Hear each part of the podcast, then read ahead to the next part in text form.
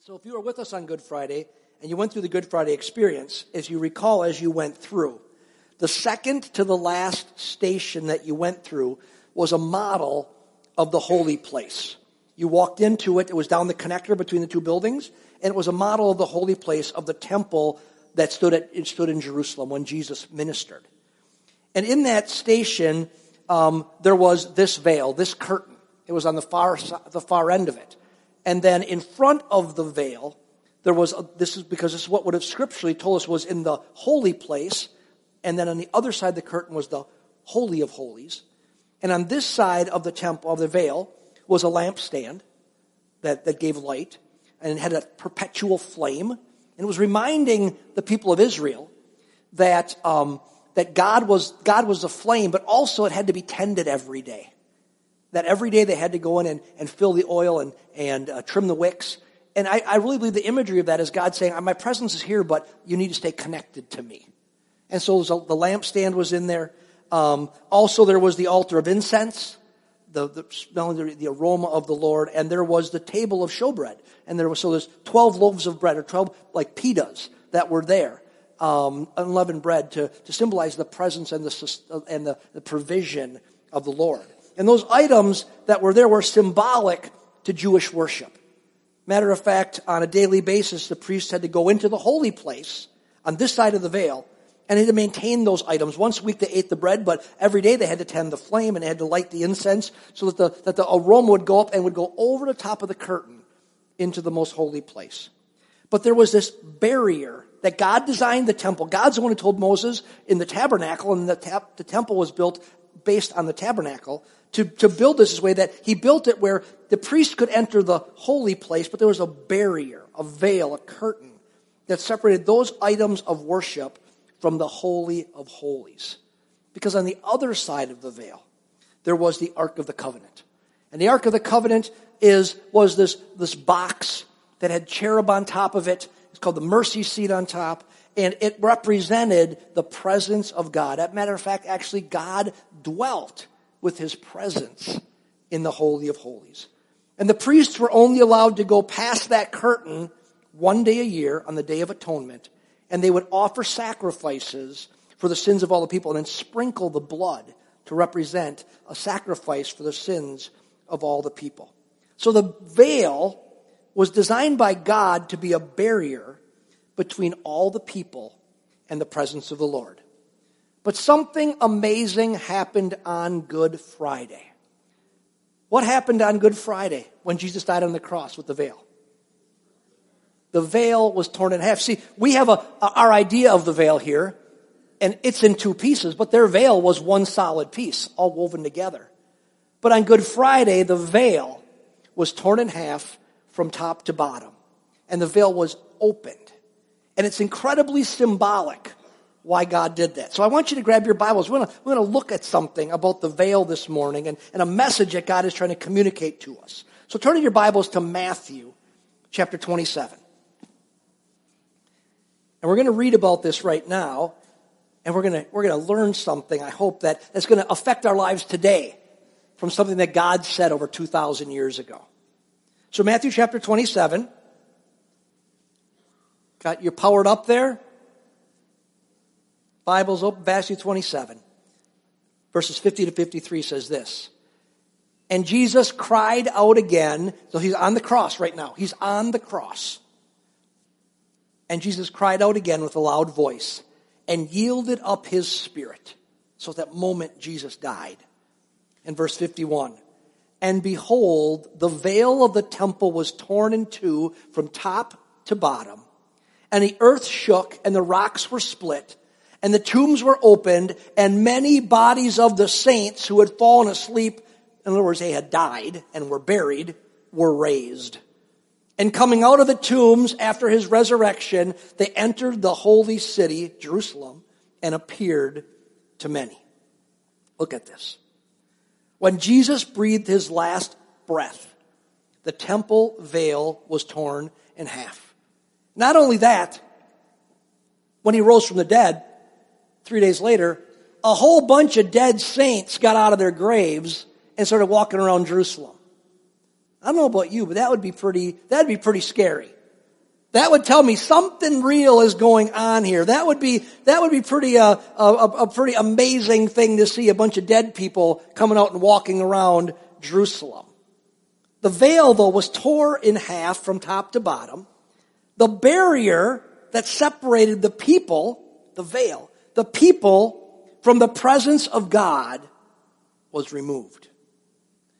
See, God was screaming something to you and me on that Good Friday through the torn veil. He was saying this Jesus, his death, opens the way for life lived in the presence of God. That's what the message was being spoken.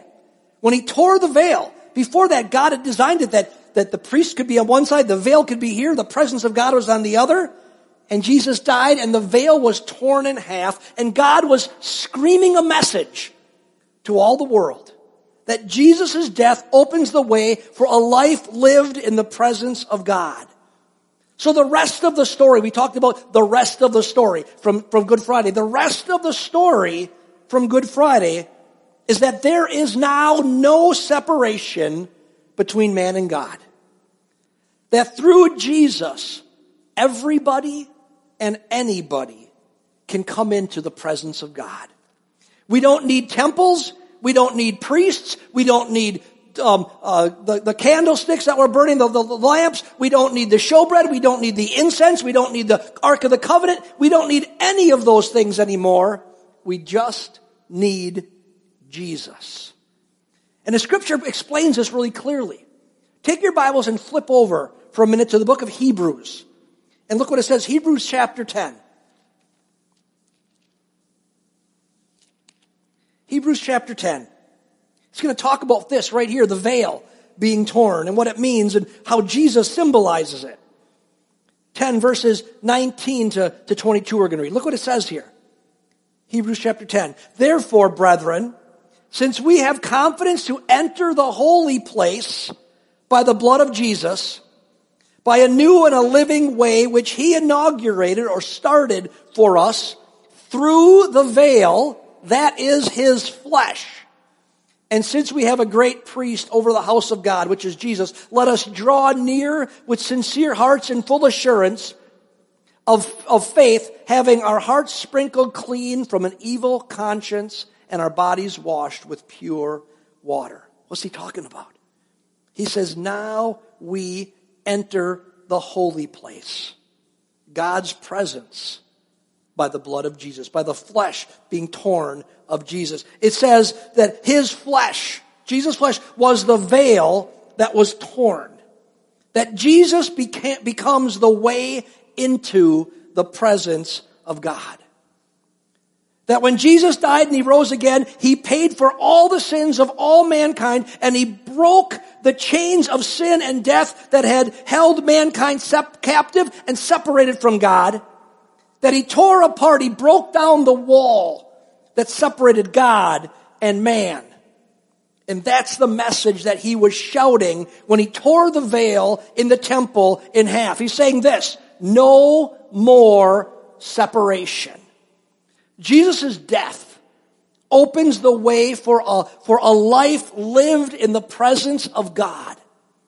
Sometimes we get messed up and we think, oh, you know what, our religion is just a little different than their religion. That they had priests and they had temples and they had all this stuff and they had this form of worship and we think, oh, we have kind of the same thing. No, we don't have anything at all the same. We don't need any of this to come into the presence of God. We only need Jesus. Jesus' door opens the way for a life lived in the presence of God. Now God uses all of this so we can raise kids up and we can teach and we can do all the wonderful things we do. He uses this, but the only thing we need to live in the presence of God is a relationship with Jesus because Jesus is God. Now think of this. Knowing that truth, that, that, that message that Good Friday was shouting, the veil's torn. There's now no more separation. Knowing this, shouldn't that bring us to a question?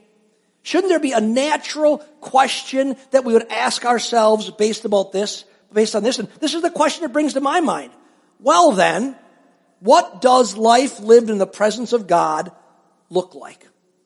Since it's not about temples and priests and offerings, what is it now? What does the life lived in the presence of God look like now?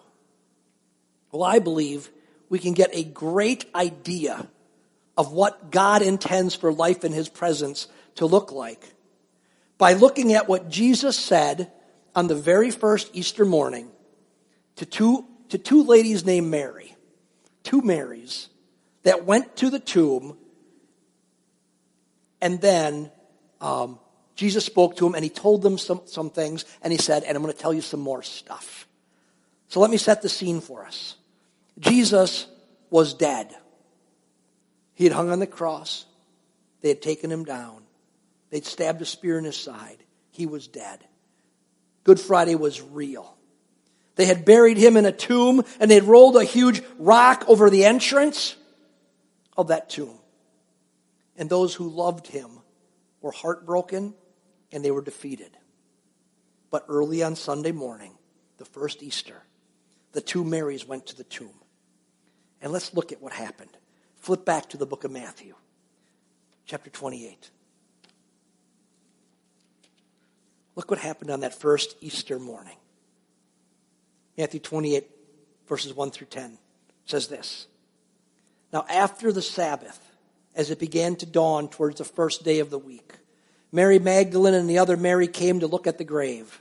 And behold, a severe earthquake had occurred, for an angel of the Lord descended from heaven and came and he rolled away the stone and he sat upon it. And his appearance was like lightning and his clothes as white as snow.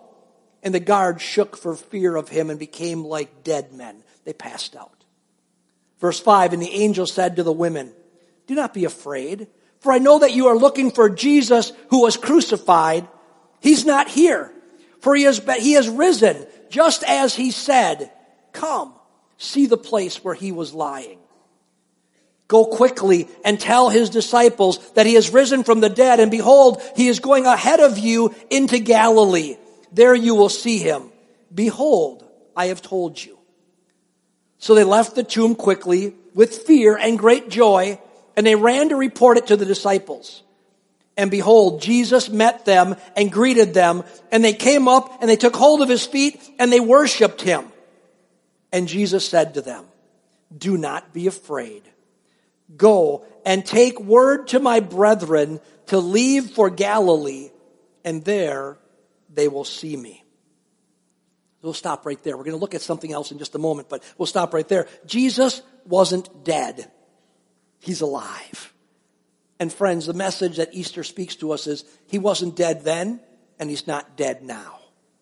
That Jesus is just as alive right now as he was then.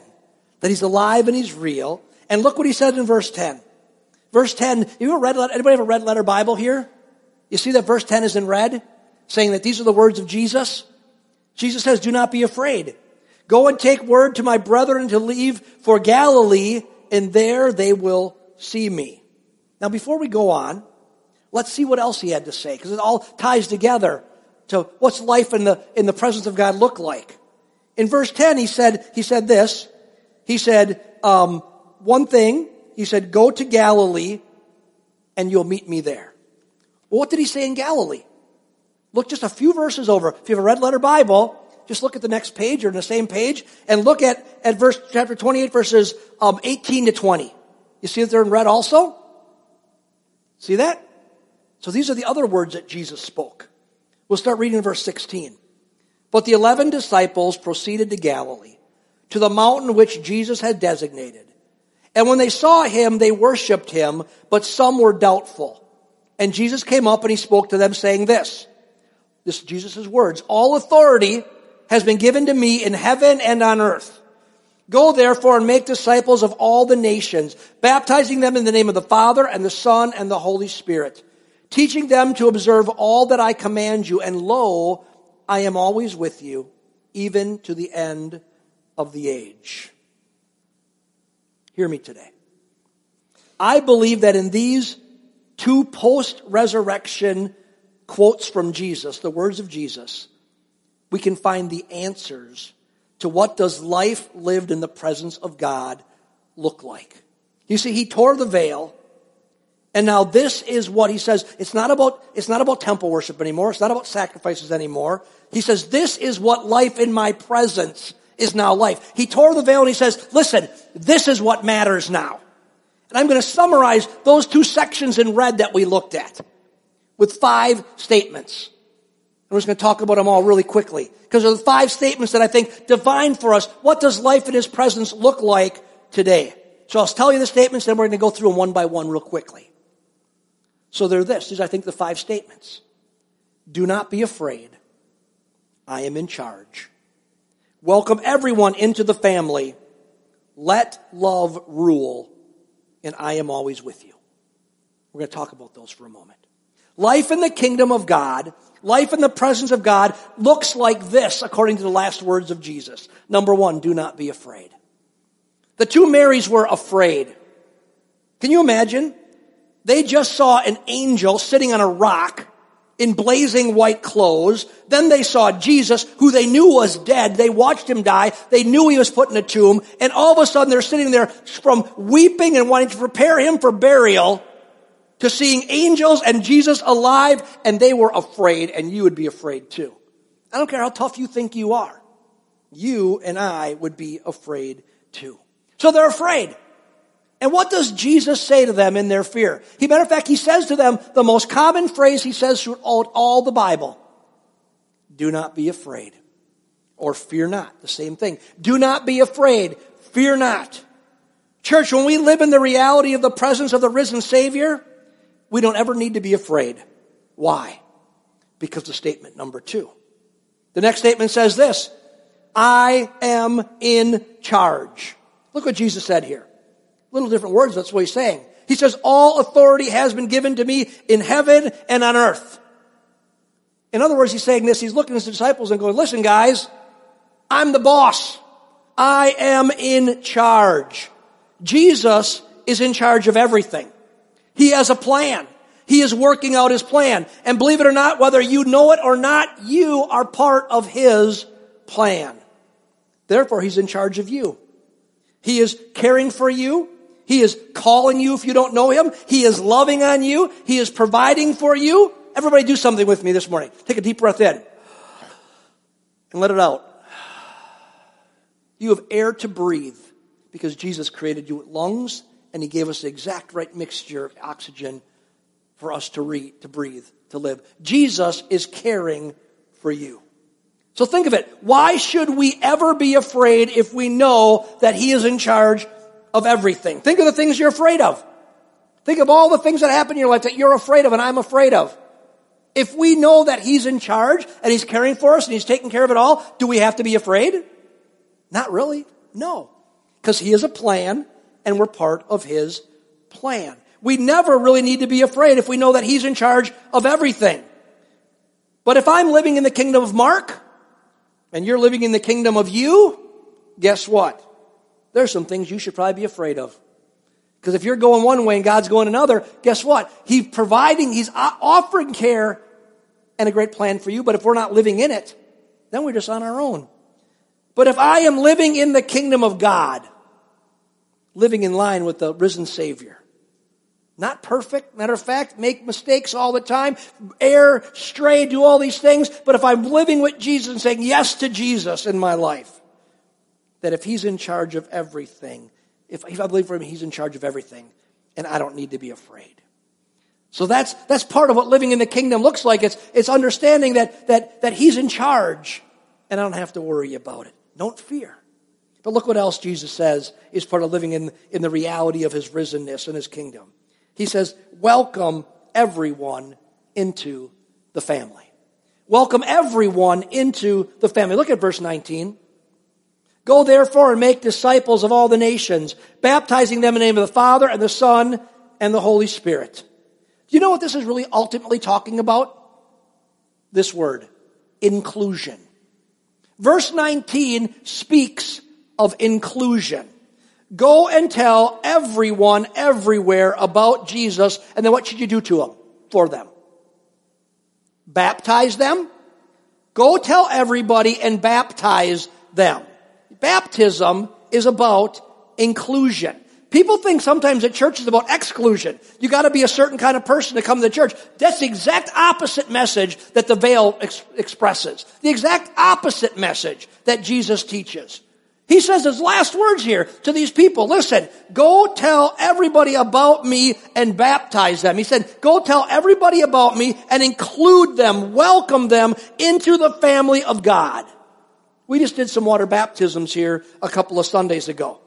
When we did that, it's a glorious event. It's fun. We all clap. We all have a, a, wonderful time doing it. And when we did that, as a church, we were saying something to the people who were baptized. You know what we were saying? You're part of our family now. We welcome you into the family of God. You're, you're included. You're baptized. You're one of us. Jesus said, go to all the nations, everywhere, anyone, to everyone, and tell them they are welcome in the family of God. That's the New Testament. Jesus saying, I tore the veil and everyone anywhere is welcome in my family. He tore the veil, the dividing wall, and he said, this isn't just anymore for Jewish people. Do you know before this was a Jewish thing? This was the nation of Israel thing. Matter of fact, if you were not a Jew, you couldn't even come into certain places in the, in the exterior of the temple. You weren't welcome. It was called the court of the Gentiles. So who in here is, who in here is non-Jewish? Raise your hand if you're non-Jewish. Okay, it's alright to raise your hand in church. Okay? If you're non-Jewish, guess what? You weren't welcome. But the, the, veil was torn. It's saying this isn't for Jewish people anymore. This isn't for wealthy people. This isn't for perfect people. That the family of God is for all people. All people are welcomed into the family of God. All people can come to Jesus as their Savior and find forgiveness and freedom in Him. Young, old, rich, poor, anyone and everyone in this place this morning is welcome in the family of God. You know what I hear a lot of times when people come, especially on holidays? Sometimes some people come and maybe you're here today and maybe not, but you came, you came because somebody invited you and you say this to the person that invited you. Well, I really can't go to church. If I go there, the building will burn down. How many has ever heard somebody say that? Come on. Oh, the roof will fall in. The building will burn down. Let me tell you something, friend. Everyone is welcome in the family of God. The roof, the roof's still standing. It's not on fire. Everyone is welcome in the family of God. Why? Because Jesus makes this possible. He tore the veil that separated humanity from his presence. And he sent, his first words through Jesus were, now go get everybody, everywhere. Tell everybody that they're welcome in my family. And once they're all welcome, what else did he say to them? What was the next thing? Let love rule. Verse 20. Teaching them to observe all that I commanded you. Teaching them to, Jesus says, listen, teach these other people that you bring into the family to observe all that I've commanded you. So if we had to summarize what Jesus taught in his three years of public ministry, we could probably summarize it with this statement. Let love rule. One day some religious leaders came to Jesus and they said, what's the most important commandment? What's the most important rule that we need to follow? He simply said, love the Lord your God with all your heart, your soul, your mind, and your strength, and love your neighbor as yourself. You know what he was saying? He was saying, let love rule. Another day, Jesus was surrounded by a group of people and he preached the greatest sermon by the greatest preacher ever preached. And it's recorded for us in Matthew. It's called the Sermon on the Mount. And do you know how you could really summarize the entire Sermon on the Mount? With three words. Let love rule. He said things like this. Not only should you not murder, he says the law says don't murder. He says, I tell you, don't even speak evil of another person. He says, love each other. Don't hate each other. He says, let love rule.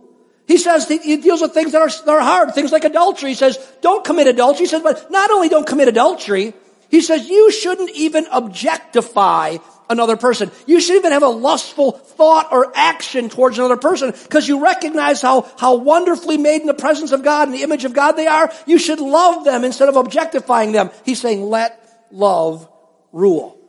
He says you've been taught an eye for an eye and a tooth for a tooth. In other words, if I punch you in the nose, you can punch me in the nose back. He says that's what you've been taught is the, is the law. He says, but I'm telling you this. If somebody slaps you on the right cheek, turn and let him slap you on the left. What's he saying? Let love rule. He says, give to the poor. Don't judge. In other words, let love rule.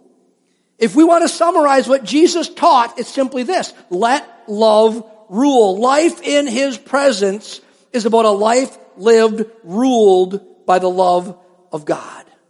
So He says, tell everybody. Welcome in the family and tell them, now let's just love one another. Let love rule. Then He says one final thing. He says, and listen, I'm with you always. I'm alive and I'm with you always. What's life live in the presence of God look like? It's knowing that He is always with us. You want to know the truth today? You could be sitting in church this morning surrounded by hundreds of people and still feel alone. It happens all the time.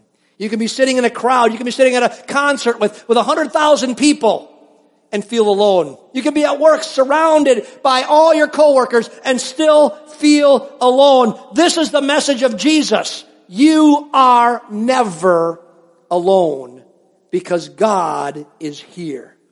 Jesus is not dead. He is alive and he is here for each and every one of us in this place today. No matter what you're walking through, Jesus is here. No matter how far you think you've strayed, Jesus is here and his arms are wide open and he's saying, come to me, all who are weary and heavy laden, and I will give you rest. Friends, that's the Easter message. Jesus is alive and he's here for you. And friends, I want you to know, no matter where you're at in your life right now, no matter if, if you've been thinking about Jesus every day and walking in the reality of His presence, or you've known about Christ in the past and you've gone off path for a while because maybe you were hurt, maybe you misunderstand some things, maybe people that were in the church world hurt you and failed you and you say, well, if that's what they're like, I don't want anything to do with Jesus. You need to understand something. Jesus didn't do that. Jesus is alive and he's here right now by his spirit and he loves you and he wants you to be in the family of God. He's still preaching the same message he did on that morning. He's welcoming you into the family. Now, maybe, just possible, some of us haven't yet come into a relationship with Jesus, or we walked away from him. The summary of this whole message is He is here, and He is saying you're welcome into His family. And He is saying, don't be afraid, because I'm in charge. Come and accept His love today. That's what He's saying. Would you stand with me this morning? as we pray.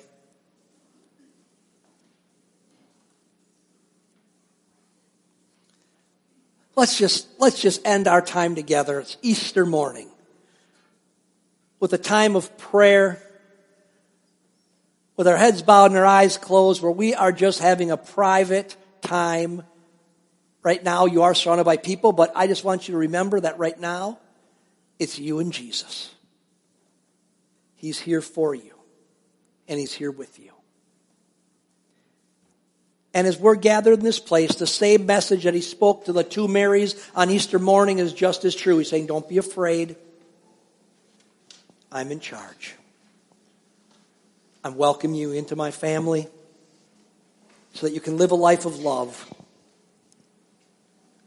And I'm with you. That's what he's speaking to us this morning. And just maybe you're in this place and you've not come to experience that, or you've experienced it in the past and you've drifted away. I can't think of a better Easter present for anybody on the planet than for you to say, you know what, Pastor Mark, I want to come back to Jesus because I've drifted away. Or you know what, Pastor Mark, I want to come to Jesus today and I want to just say, I need you. I don't even know what that all means, but I need you. I want you in my life. I do feel alone. I do feel distant. My heart's not filled with love. It's filled with hate. It's filled with resentment. It's filled with guilt. And I want it gone. I want a brand new life in Jesus. I want the chains broken. I want freedom in my life.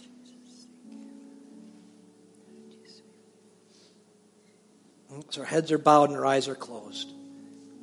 It's a private moment between you and God. If you're today saying, you know what, Pastor Mark, I want to say yes to Jesus. Yes to the resurrected Jesus who's alive and well. I want to say yes to him today. And I want to open up my life and I want to ask him to be the Lord of my life and Savior of my world. If that's you this morning, I'm going to ask you in just a moment to do something. And I promise you this I will not embarrass you in any way. I will not. Matter of fact, it's not to do with me. It's only that I want to give you an opportunity to respond in a tangible way that says yes. This is for you.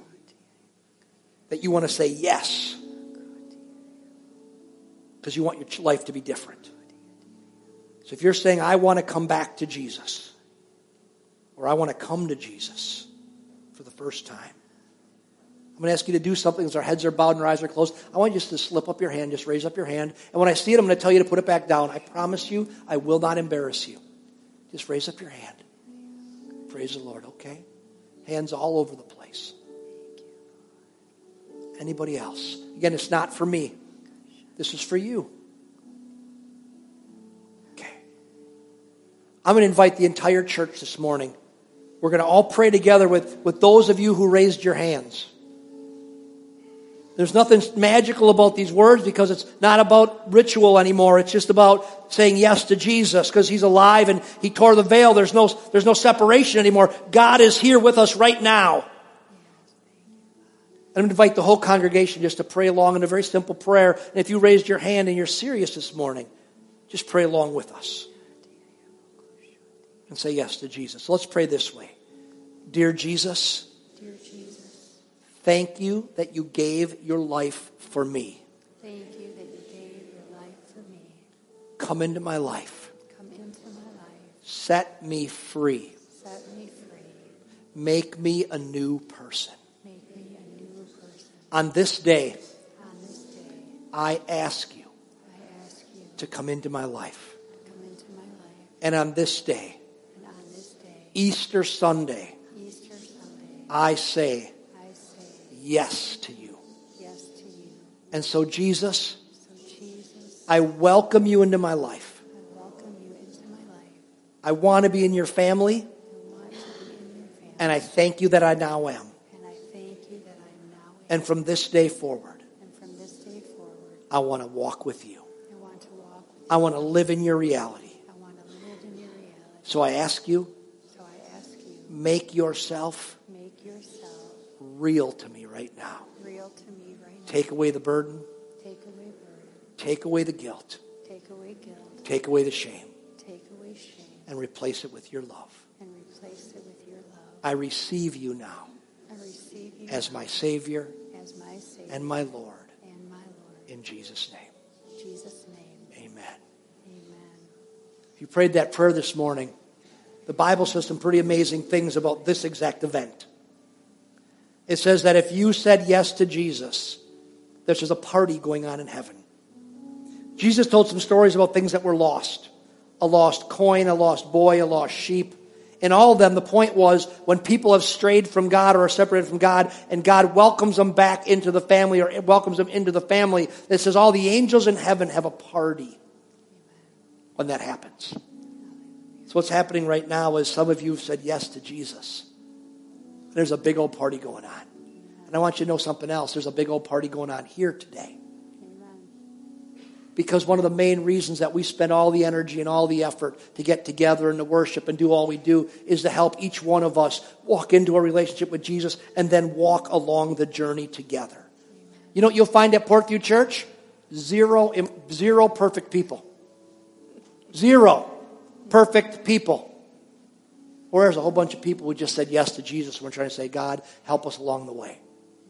So if you're from the area and you don't have a home church, you are welcome to be part of our church family. If you don't, if you're not from the area and you're just visiting, man, find a great church that, that really believes God's word, the Bible. Find, surround yourself with some people that can help you now walk your life out with Jesus. Because that's what it's all about.